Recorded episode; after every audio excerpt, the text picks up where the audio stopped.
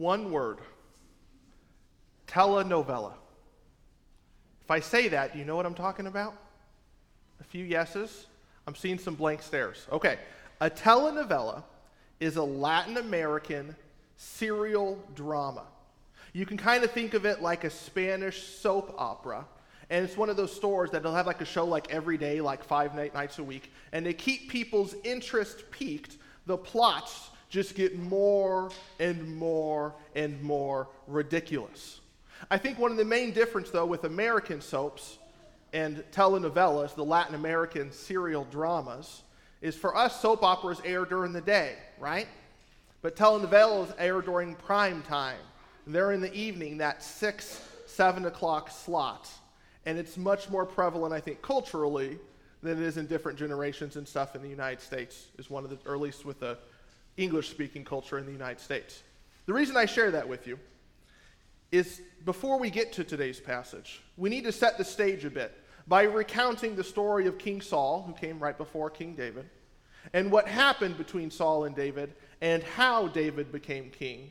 And that's the part that we saw in today's reading, or we heard in today's reading. But this is kind of one of those stories where the plot seems to get more and more ridiculous as the stakes keep getting higher and higher. And I want your help this morning to recount the story of how David became King David and to do it similar to a telenovela. Now, telenovelas are usually filmed before live studio audiences. Congratulations, you all made the cut. And one of the cool things about it, or one of the interesting things about it, is you'll hear the audience audibly react when things happen. Like when the guy pops behind, he's like, I'm your brother. It's like, well, I'm actually your father. Ah, I was dead the whole time. You know, they, these crazy stories go. Then you hear the audience gasping really loud. So when you hear something that's kind of surprising in this recount, I want to see if we can gasp so loud that the mics pick it up and people at home can hear it. Are you ready? Do you want to test? Okay. Maybe this is, I'll do it anyway. The Bears are going to the Super Bowl. We're so surprised, right? Huge gasp. Okay, so when you hear something surprising, just gasp and feel free to have that reaction so that people at home are hearing this. Okay, here we go. We're going to start our story with Saul becoming king. He starts off and he gets all this good reputation by winning battle after battle, conquest after conquest. But then he makes a decision. See, there's no policy about separation of church and state. So he decides that as king, he should have authority over all of the priests. Thank you. That should be surprising to us, right? That's not a good thing. Okay. So he decides, as king, he gets authority over all the priests. And then he decides that he's not going to listen to God. Oh, yeah, we know that one's a bad one, right? So then the loss of his kingdom is foretold. It's prophesied by the prophet Samuel. We heard from 2 Samuel today. We're in 1 Samuel with this story. And then Saul becomes ill. He gets really sick. He's disgraced. Oh, Walt, Walt has a sympathy for Saul. That's okay. That's okay. And so Saul becomes really sick and he's disgraced. And then he calls David, just young David, to his side to play music. Perhaps you know that David was a famed musician to help him feel better. And this playing music for ailing, ailing King Saul is what starts David down the path of being the psalmist, one of the psalmists. So when David is Saul's armor bearer during this point, but he's mainly known throughout the camp, because they're at war and the camp, as the boy who plays the harp. And then when the battle happens with the Philistines, David, the musician, uses perhaps one of his more well known stories, the slingshot, to fell Goliath in one on one combat, preventing battle between the two armies. After that, David, the musician, becomes an overnight rock star. Saul names David his champion and offers David his eldest daughter, Merab, in marriage. And David looks at her and looks at Saul and says, No thanks. Ugh, right? David then goes with the army to conquest, saying, I'm going to be a soldier. And when he returns from, his bat- from battles, his songs are sung in his honor with one line in particular Saul has slain his thousands, and David his tens of thousands. So, what this song is saying, and Saul's hearing this, David's a way better warrior and leader and general than King Saul is. So, what does Saul do? Well, he gets pretty jealous. He's jealous of David's getting all the attention and the popularity.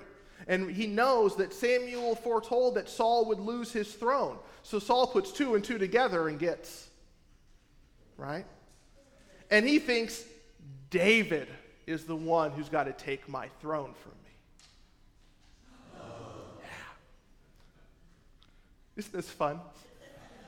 So Saul begins to actively plot against David by offering his other daughter, Michal, who is in love with David. She's smitten already because David's a rock star, right? So she's already in love with David. And David says, I can't.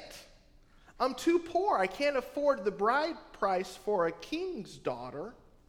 So Saul says, and I'm not making this up, that instead of a traditional bride price, he'll accept 100 Philistine body parts. Yeah. And not just any body part, but a specific one. Does anyone know this story? Curious? Don't say it out loud if you do. You raise your hand maybe? No? If you okay. If you're curious what body, body part, read 1 Samuel 18. It's, it's worth a, uh, a searching into if you want to. Anyway, so Saul wants David to personally kill a 100 enemies in battle to prove his worth. Why does Saul do this? To give enemies 100 chances to kill David and surely at least one of them will succeed. So, what does David do? He goes to battle and he returns back with 200 and marries Michal. Saul later sends assassins to kill David while he sleeps. Okay, this has to be surprising. We're not seeing assassins every night, are we? Right? So Saul sends assassins to kill David while he sleeps. David is sleeping next to Saul's own daughter when Saul does this. But Saul knows this and he plots with Michal, thinking Michal will side with her father, but she loves David. So she helps David escape. She tells him what's got to happen. She takes a statue and puts it in the bed where David would sleep and covers it with sheets. Did anyone here ever a kid ever stack pillows in your bed and then cover it up so your parents wouldn't know? You don't have to admit to it, but some of us maybe, maybe did that. I know I saw it in a lot of sitcoms. I think I tried it once after seeing it on TV, it did not work for me. Maybe you had better luck. I think I was also like six and like hiding behind the bed. But anyway. So David escapes out. And then David escapes. He develops a friendship with Jonathan, who is Saul's son. And Jonathan tries to broker a peace between the two. And not for the first time. And Saul throws a spear at his son. Jonathan delivers the message of fury to David, and David goes, There's no chance here, and he just flees and gets out of Dodge. And he heads out to the countryside. Now, while David's in hiding, he receives help from a high priest at the temple of Nob. Saul discovers this and kills the priest. And then kills 85 other priests that are also in the temple. The entire population of the temple, Saul massacres but David escapes. And then, seeing that there was this bloodshed, he starts to amass a small army of his own. Saul continues to hunt David. In one occasion, he tracks David himself to a cave. David, with his men, are camped out hiding. He tells his men not to hurt Saul, but David himself sneaks up to Saul, cuts off a part of his robe as proof that he could have killed Saul, but didn't, and then retreats back. But Saul doesn't give up. With an army, he continues to hunt David. David later sneaks into Saul's own tent while Saul was sleeping, steals Saul's own spear and water jug, raises his spear over the sleeping Saul, and thrusts it into the ground right next to him. Again, showing I could have killed you, but I didn't. David and Saul then reconcile again, but it would be the last time they see each other. For shortly after this, Saul dies after a battle with the Philistines. And that is what leads us to today's reading. When we have all the top tribes of Israel come to David at Hebron and said, We are of your own flesh and blood. In the past, while Saul was king over us, you were the one who led Israel on their military campaigns. And the Lord said to you, You will shepherd my people Israel, and you will become the ruler. When all the elders of Israel had come to King David at Hebron, the king made a covenant with them before the Lord, and they anointed David king over Israel. David was 30 years old when he became king, reigned for 40 years, in Hebron over Judah for seven and six months, and in Jerusalem over Israel 33 years. Now, if we know the full story of David, not just how he became king, but the full story, especially the stories while he was king, we know it's a complicated one. There are a lot of rises and there are falls. There are great successes and tremendous failures. Just like the part of the story we recapped, it's a roller coaster ride. It was two weeks ago, two weeks in a day, that Hamas launched rockets into Israel and it did not take long for Israel to respond. And regardless of our political leanings or affiliations, we have seen pictures and video and heard stories of civilians, the definition of innocent people, being caught in the crossfire or intentionally targeted in this region. It has been a roller coaster ride, to say the least. We're two weeks in. I don't know how long this will last. It's, I think it's impossible to say that anybody knows how long it will last. But perhaps you join me in feeling like I want off this ride, that I'm ready for this to end. There's another roller coaster we've been on that sometimes I think we forget about with everything else happening. That in February of 2022, 20 months ago, Russia invaded Ukraine. That war is still going on. Now, what we have in this passage, and the reason we had a, a lengthy recap, is to illustrate that the people are coming out of a time full of conflict and loss and death. And when David is anointed king, that's their chance to again say, We have hope for the future. Here at PCWS, we haven't been at war.